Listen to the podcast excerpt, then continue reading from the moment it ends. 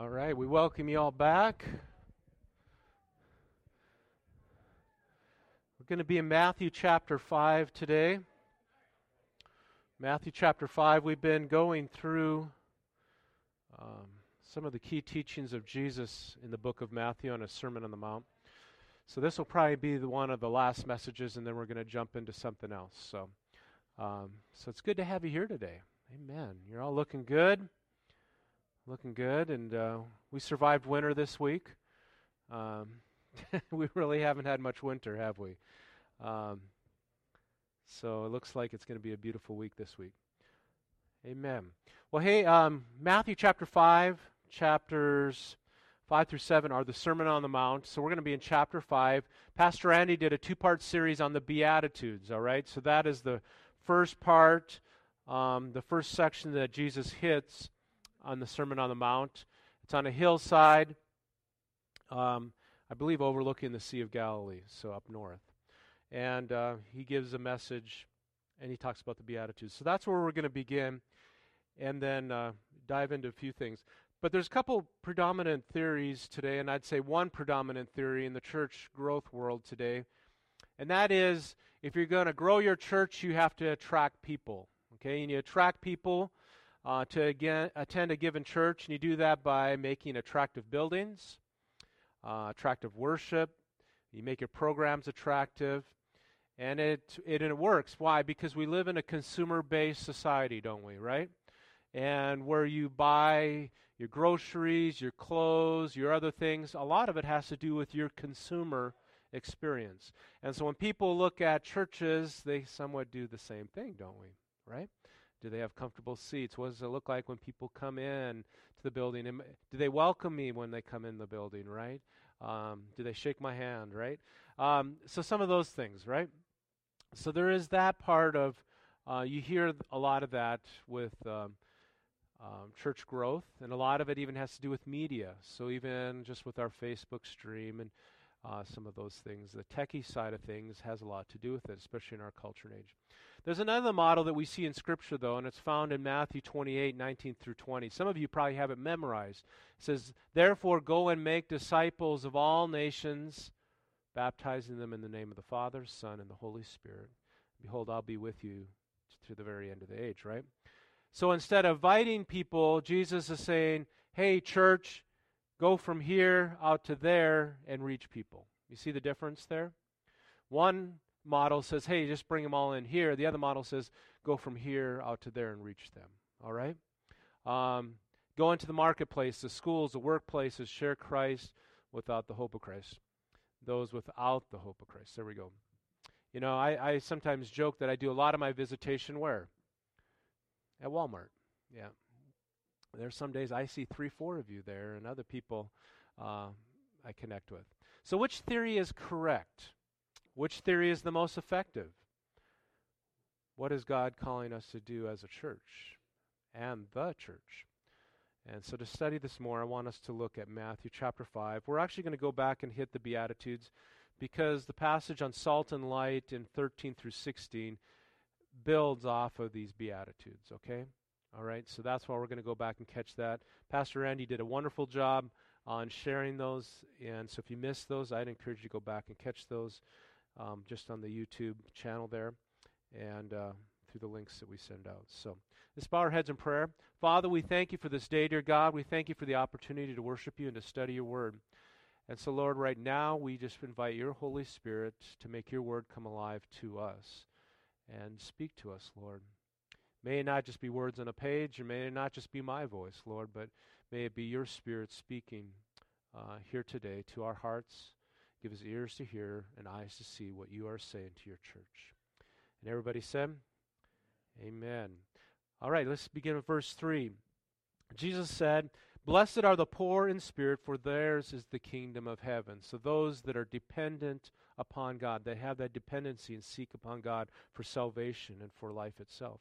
Verse 4 Blessed are those who mourn, for they will be comforted. Those that feel sad and uh, mournful over their sin. All right? We call that conviction. If you feel convicted over your sin, you will be comforted by the grace of God. Blessed are the meek, the strong, but they're gentle, they're self controlled, for they will inherit the earth. They display courage. Blessed are those who hunger and thirst for righteousness, for they will be filled. I think that one speaks for itself. Blessed are those are the merciful, because you will be shown mercy. So when we extend compassion, you will be shown compassion. Blessed are the pure in heart, for they will see God. So those who live in a right way before God, they will see God. Blessed are the peacemakers, those that uh, work towards reconciliation in our world, right? For they will be called the children of God. I, f- I found it kind of interesting. So, in this Ukraine thing, the, the country that has come to the surface as possibly a mediator is the country of Israel. Yeah, who had that? Oh, Sarah? All right, Israel. Kind of interesting, folks. I don't know. Um, Blessed are those who are persecuted because of righteousness, for theirs is the kingdom of heaven. All right, so Jesus isn't sugarcoating it here. He said, you know what? There might be some trials along the way. Blessed are you when you are um, insult you because and they persecute and they falsely say all kinds of evil against you because of me. Rejoice and be glad. Now that seems a little bit contradictory, doesn't it? Right? Why do we rejoice and be glad? Not because of the suffering, but because great is our reward in heaven, for in the same way they persecuted the prophets who were before you. Verse 13. But you are the salt of the earth. But if salt loses its saltiness, how can it be made salty again? It is no longer good for anything except to be thrown out and trampled underfoot. We do that every winter, right? We throw that rock salt out on the ground to melt the ice. You are the light of the world. A town on a um, a town built on a hill cannot be hidden. Neither do people light a lamp and put it under a bowl. Instead, they place it on its stand, and it gives light to everyone in the house. Think of the days before electricity, right? Where a lamp, whether it was oil or wax, would provide the light you needed at night. In the same way, let your light shine before others that they may see your good deeds and glorify your Father in heaven. Amen? So let's jump into this together. Verse 13 says, You are the salt of the earth. All right. How many like salt? I do. All right. I probably eat too much. Now, salt has two common characteristics, right, that it is noted for.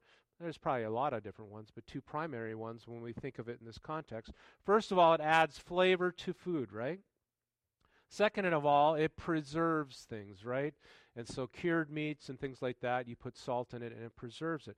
Now, in the modern day of refrigeration, we take that highly for granted. But if you were one of the settlers that was coming across this territory from the east to go west along the Platte River, most likely you had ham or something like that that was cured with salt so that they could make the trip and it wasn't refrigerated. It was preserved through the salt all right? So first of all i want us to look at the flavor aspect of salt.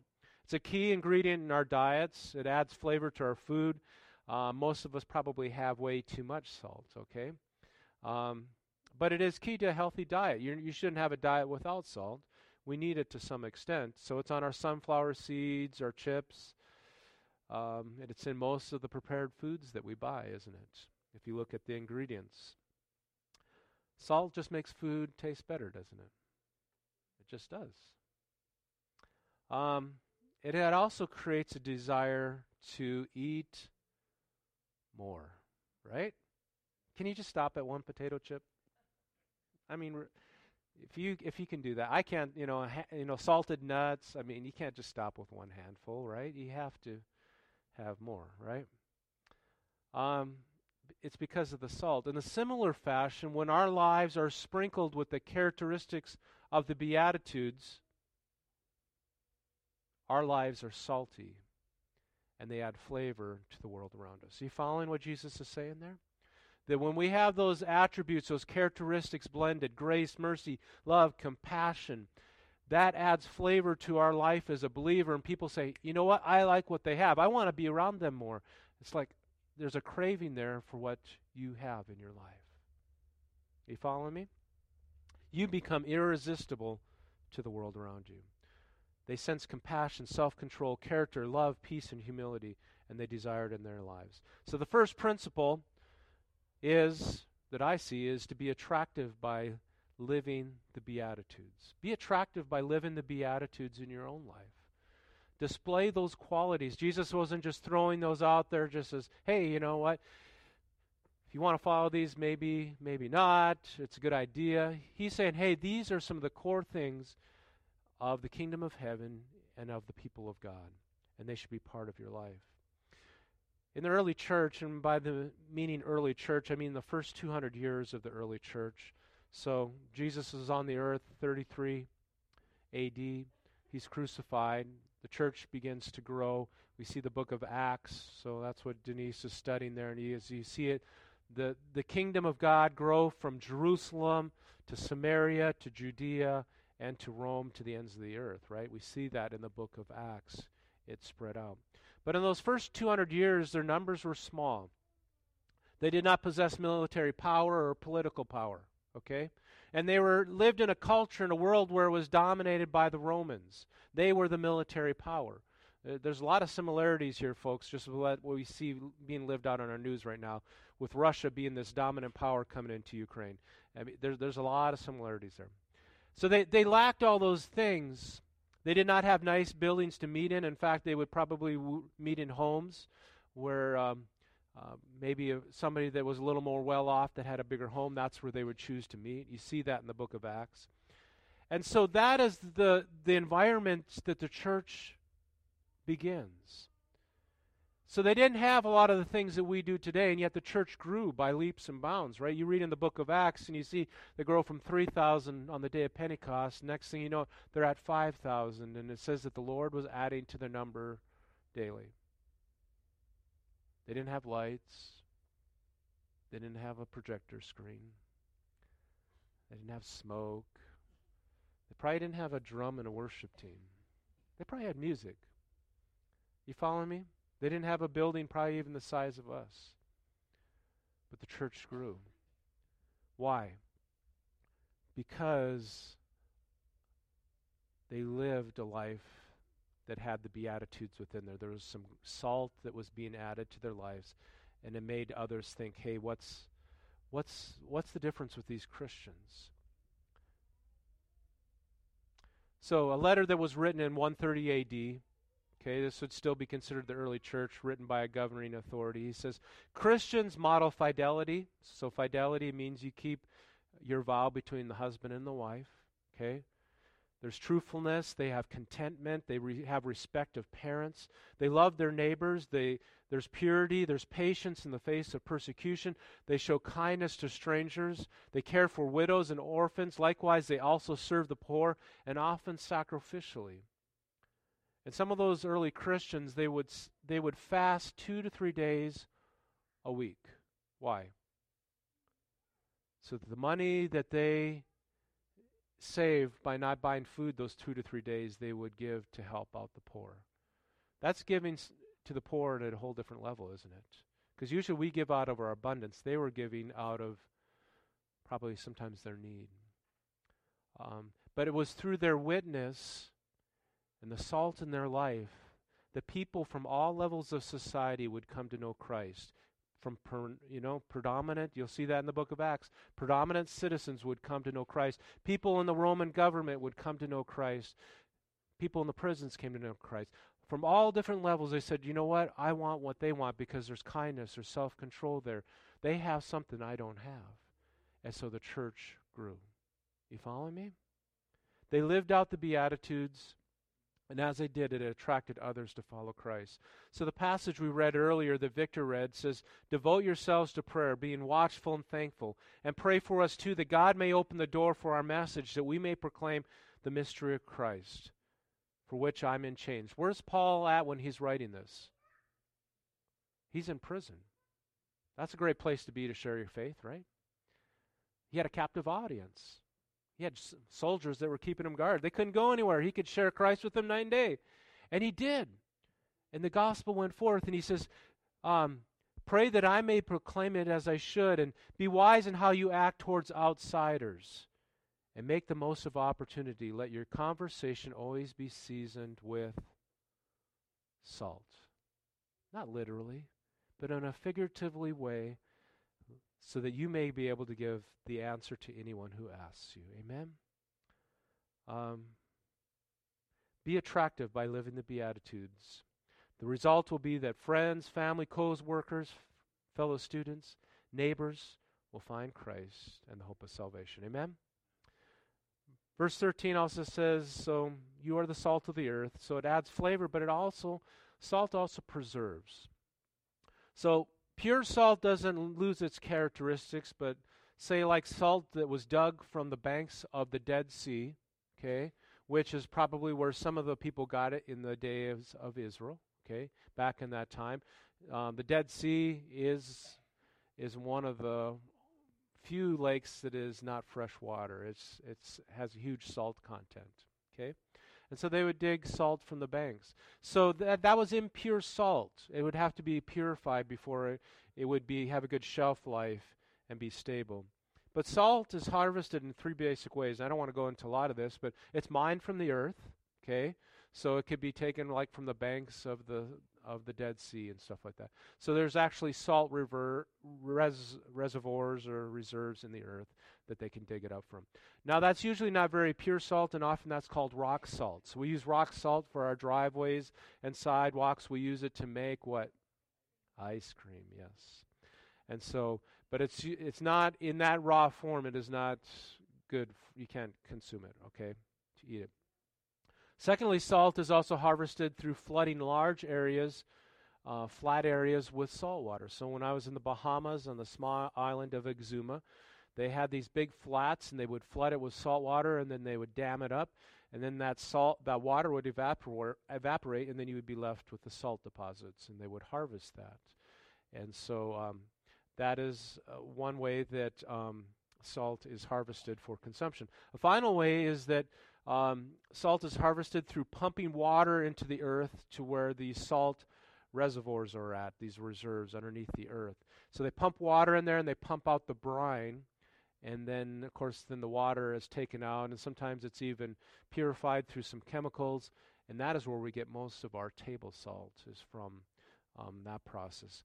So salt can be purified in a, three different ways as well by adding chemicals through recrystallization, so they um, you evaporate the water out, and then you have the salt, and it can be also cleaned through washing, a process that way. But pure salt is essential to our way of life, isn't it? It adds flavor to our food, but it also has those preserving qualities that we use. So, how many had bacon this week? How many have bacon this week? All right, yeah. Right, we have one of the biggest bacon producing places in our nation, right south of us, right? They make a lot of bacon, but it's preserved, right, through that salt. Uh, lunch meat and all those different things, they have that quality for it. I make jerky, so jerky has a lot of salt in it, right? And uh, that's what's used. You can you can leave it on the shelf, and it, you don't have to refrigerate it. Once it's dried out, it's it's good. You can keep it there. Um, and so that's what you know. When settlers passed through here, they would have meat that was cured, that was salted. As salt preserves so we as believers add that same quality to the world and our culture around us. How's that? Our presence protects to some degree our world and our cultures from sinking too deep into sin, decay, and rot. Our presence. Now, it's not always appreciated, right? But still, nonetheless, our presence in that way preserves our cultures. And we keep our world from some many times spiraling out of control without a gospel witness. And until Jesus returns, e- evil will be present in our world. So I don't want to skip over the point here. Number two is influence culture through a pure life. So we can influence culture, but it's only going to have a lasting effect if we live a pure life. All right? And um, as I mentioned, the early Christians that I mentioned earlier, they threatened the stability of Rome. And it wasn't, again, through the military power, their political power, but it was through their Christian witness, their humility, their love, their kindness, and compassion. Can you believe that? Why did it threaten them? Because Rome hated humility. They, they elevated pride. They, they didn't do a very good job of taking the poor and the prisoners and stuff like that, but the Christians did. And it began to threaten the Roman society. And that's why the Christians became under persecution, is because the Romans didn't know what to do with these Christians. And they didn't they saw them as a threat. They just didn't know what to do with them. But through their preservation quality, the gospel spread. And uh, and things weren't always bad. Things did improve. You know, under Constantine, Christianity then would become a state religion, which wasn't always good. All right? Wasn't always good. So, when I think about living a pure life in this quality, I think of Daniel and the three Hebrew men, right? Shadrach, Meshach, and Abednego. All right? I think about them. Why? Because they were taken from their homeland, the homeland of Israel, and they were brought to Babylon under Nebuchadnezzar. Their countries overran, and they're taken as captives. They're encouraged to be part of the government. They were sharp men, they were brilliant men, and they were incorporated into that government system. But in the process, the goal was to brainwash them. The goal was to instill in them values of Babylon, not their Christian values, their biblical values that had been placed within them. But if you, you barely get into the, the chapter 1 of Daniel, and it says that Daniel refused to defile himself, right? He chose to not defile himself. Even just when it came to his diet and things like that. They, they kept that line of purity. And by doing so, by showing courage, humility, and faithful presence, kings came to believe in the God of Israel. Think about that, folks. Daniel was elevated to a very high power and ruler in Babylon, a heathen nation. Not through political prowess, not by his military strength or his wealth, because of the presence of God that was in his life. Our faithful presence in our world has that preservation quality that keeps our world from spinning into chaos, and moral decay. Number three, Let's read, look at verses 14 through 16. This is where Jesus says, so he switches from salt to light. You are the light of the world, right? Light provides illumination. And so, um, whether in darkness or stormy weather, a light can provide direction, guidance. We know where to go. It provides illumination. So, when we use it in a spiritual sense, it means that um, when we read Scripture, we need the Holy Spirit for illumination, right? So it's like you're reading your Bible in the dark. That wouldn't be very effective, right? But you take a light and you shine it upon it. Now I can see what I'm reading and understand it. That's what the Holy Spirit does to us. Before we know Christ and we have the Holy Spirit in our life, it's like reading the Bible in the dark. It's not going to make any sense to you. You're not going to be able to understand it. But when the Holy Spirit is in your life, he shines that light, and it's kind of like, man, I've read this before, but all of a sudden now it starts clicking, right? It's kind of like it makes sense. That is the illuminating quality of the Holy Spirit. In the same way, you are the light of the world. You, as you live your life before God, it's kind of like the light comes on for people, and it's kind of like, oh, you know what? I've heard of Christians, or I've heard maybe some scripture passages, but now I'm seeing it lived out in front of me, and it's like the light comes on. It's kind of like, now, wow, I understand what it means to be a Christian. At least that's what they should see when they look at your life. Um, you know, Christianity and that Christian label can have a lot of different meanings. Um, but what Jesus is talking about, if we call ourselves a Christian, people should be able to look at our life and see Christ in our life. Um, all right. I have a literal translation of it. I'll c- catch up with it here. So, before the days of GPS, how many have your phone, right? so, there's a GPS in all these smartphones, right? Right? There is. So, even though you don't have Wi Fi coverage, your GPS is still working because it bounces. It's not dependent on Wi Fi, it's dependent on the satellites up in the sky, right? So you still have GPS. So you can still do your mapping thing as long as you load it where you have Wi Fi or cell coverage. You can still go into places like West Virginia. We found out that doesn't have any cell coverage in George Washington National Forest, you can still have a GPS. Okay, and I've been in the Black Hills, the same thing. I can still use a map and have because the GPS is still working. It tells me where to go. Now, before the days of GPSs out in the ocean, they relied upon what? Lighthouses, right? So there's maybe one there, yeah. Lighthouses, right? They were helped with navigation, but they also warned those that were traveling through those areas that there was dangers that were there to avoid, right? If it was all dark, they could run their ship aground and it could be destroyed and it could be lost. So the lighthouse was key. And you know they they're still they still dot the coastlines today, but a lot of them are more like a museum thing, right? You go along the Great Lakes, you'll see them there. You go along our east uh, eastern seaboard, you'll see them there. Um, but they provided a very um, important role back in the day. Today they use GPS, so they don't play as quite of a role. But back then they were vitally important. Um,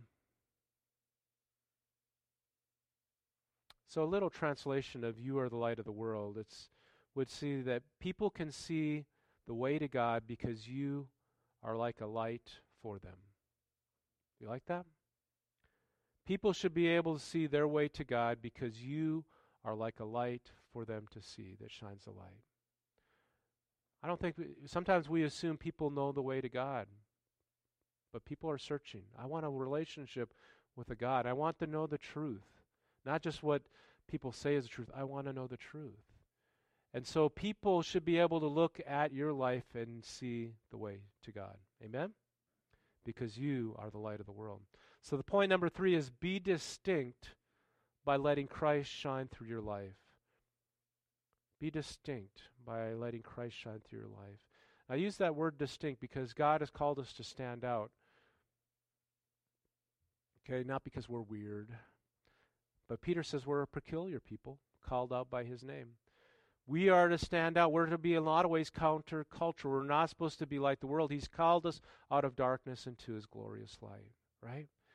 We are to be different and distinct from the rest of the world. Uh, we should display kindness, love, compassion, courage, purity that make us distinct, distinct, like a light that shines out to the rest of the world in a world that is dark. The goal is not to draw attention to ourselves, but rather to point others to who? Christ. So verse 16 says, in the same way, let your light shine before others, that they may see your good deeds and glorify who? Your Father in heaven. So the disciple who is visibly different from other men will have an effect on them, but the aim of his good works is not to pervade his parade his virtue, but to direct attention to God, who inspired them. By doing so, the disciple will give light to all. So when if you grew up in Sunday school, you maybe sang a song. Anybody know what song it was? Light of mine. I'm to let it shine, right? How many sang that growing up in Sunday school class? What is it in Spanish, Victor? Did you sing it? They sing it in Spanish? This little light of mine, I'm to let it shine? Yeah? Yeah? Okay. All right. And then then it goes to verse 2. It says, Hide it under a bushel. Oh no, I'm going to let it shine, right? And, you know, that's obvious, right? If you have a light, you're not going to hide it. What keeps us from hiding that light within us? I think there's a couple things, probably several. I think one of the big ones fear. Fear. What are people going to think if I'm distinct? If I live a godly life, if I live a righteous life, what are others going to say? All right? And, um, you know, it might be just unwanted comments, but sometimes it even brings persecution. And so that's one of the c- concerns of my uh, cousin, is who's the missionary in Ukraine, is that if the Russians uh, are able to establish their dominance in Ukraine, um, they will shut down the churches that are meeting there. All right, the the born again believers there, they will shut them down. So there is that fear, right? I think fear keeps us from being the light that God has called us to be. I also think complacency can sometimes be an issue. We don't take our role seriously at times. Oh, you know what? If I don't shine, Karen will shine, right? Karen doesn't shine. Oh, Matthew and Anna will shine.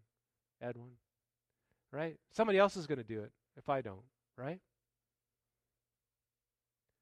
Complacency. We, we get so caught up in our busy lives that we forget that I'm to be the light of the world even in that busyness. It's not just something I add on to my life, it's to be our priority in life that overshadows everything else. You know, I just think back in the day of a lighthouse keeper. You know, those lighthouses had to have a lighthouse keeper, right? What if that lighthouse keeper says, eh, tonight I'm just going to take it easy. I'm not going to do my job. You know, lives could be lost, right? If they didn't do their job. Put that in the perspective of us being the light of the world. What if you decide, hey, I'm just not going to be a light of the world today? At work, at school, as I go about my daily activities. I'm just going to put that God thing on the shelf. Next Sunday, I'll be back, right? But this week, I'm just going to put that I got too much other things to think about. You know what?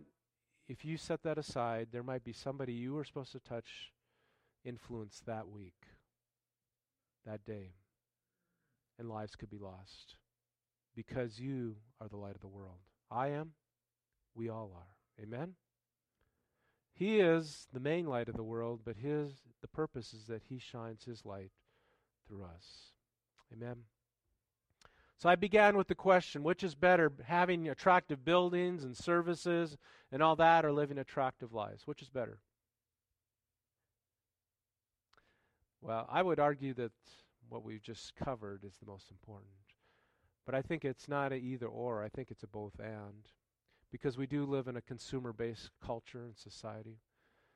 But what I do say, I will say, is if we have nice buildings and we have all this attractive stuff, but if we don't have the salt and the light in our life, people are going to come in and they're just, it's going to be empty, right? It's going to be useless.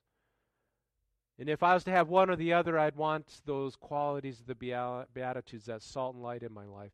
To me, that has to be predominant in our lives. And um, as our church, we want to do things with excellence and stuff that people see. But if they can't see the light of Christ in our life, and we have that salt quality in our life that attracts others, then we've missed it. Amen? We do that by living attractive lives through living the Beatitudes, influencing our culture through a pure life, and letting the light of Christ shine in our life. You know, I think about Daniel. I want to close with him. Some musicians, if you can come. You know, hundreds, hundreds of years before Jesus would walk the earth, Daniel would be on the earth. And He was taken as a prisoner to Israel. His country would be destroyed. He's taken away from his mother and his father, as well as all these other Hebrew men. And he lives under the dominance of King Nebuchadnezzar. And he was a dominant force back then, the dominant power in the world at that time, folks. I don't think he was a godly man by any stretch. He was, you know, there was a lot of re- religions. It was a heathen religion.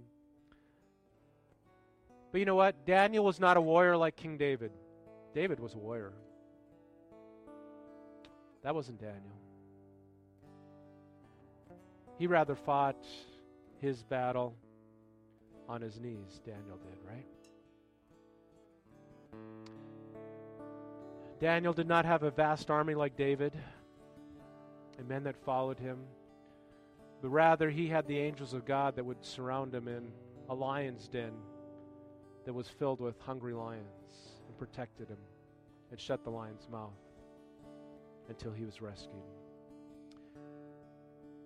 And when King Nebuchadnezzar was perplexed by dreams that flooded his head at night and Nobody had the answer for what had been placed in his mind through God.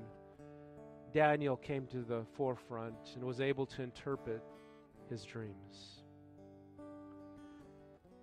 And Nebuchadnezzar was not a perfect man. In fact, he even stood on a rooftop one day and says, You know what? I'm the greatest. All this is because of me, of who I am. I'm the greatest. And as he spoke those words, he the prophecy of Daniel came to, to pass, and he turned into an animal feathers, fur, roamed the fields for many years until one day he looked up to heaven and declared God King of Kings and Lord of Lords. And God not only restored him physically, but he also restored him back to his kingdom. And in Daniel, you'll see how he declares the praises of God, saying that God is the King of Kings and Lord of Lords. You are the salt of the earth and the light of the world. And Daniel was able to influence one of the most powerful men of his time, not because of wealth, power, or anything else, except for the presence of God in his life. What can God do through your life? Amen? What can God do through your life as you live out the Beatitudes and our salt and light? Amen. Would you stand this morning? I'm just going to lead us in a prayer of salvation. And I never want to assume that people have made that step, that you've invited Christ into your life. And so we're going to pray that prayer. Nobody should leave this morning without knowing for sure, beyond a shadow of doubt, that your name is written in, in heaven and that you have the hope of Christ in your heart. And it begins with confessing with our mouth and believing in our heart that Jesus Christ is Lord. That's what Scripture says. So let's pray that prayer together today, saying, Dear God, forgive me of my sins, cleanse me from all my unrighteousness, be my Lord and my Savior, and walk with me each and every day. In the name of Jesus, we pray. And Lord God, I pray for each one of us here today, Lord God. I pray that your Holy Spirit is speaking to our lives. We are the light of the world and we are the salt of the earth as believers in Christ. Most people that come to Christ are going to find it through the witness of one other person that you've placed in their pathway, Lord God. And if we fail to shine that light before men, lives will be lost. If we fail to be the salt of the earth, lives will be lost. There's people without the hope of Christ. And so, Lord God, free us from fear, free us from complacency. Lord God, let us let that be our focus. Let that be our goal, our top priority as we live each and every day for you. God, let us surrender our life and give it completely to you. We give you the thanks Lord, this morning we just uh, we thank you for this opportunity to worship together. And uh, before we leave, Lord God, it's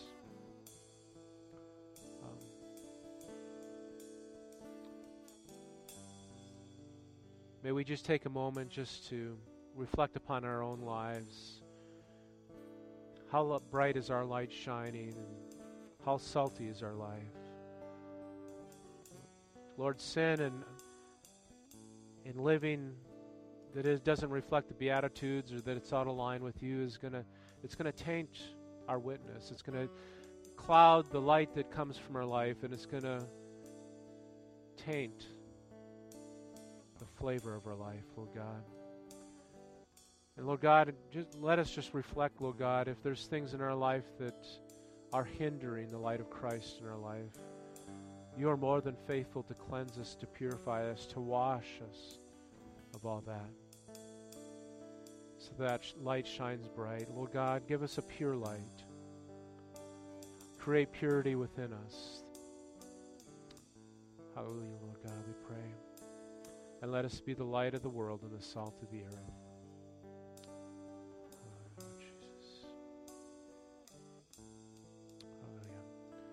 Oh, Lord, we give you the thanks. We give you the praise. We ask in your name. Bless our fellowship that follows and our time together. We ask it in your precious and holy name. And everybody said, Amen. Praise God.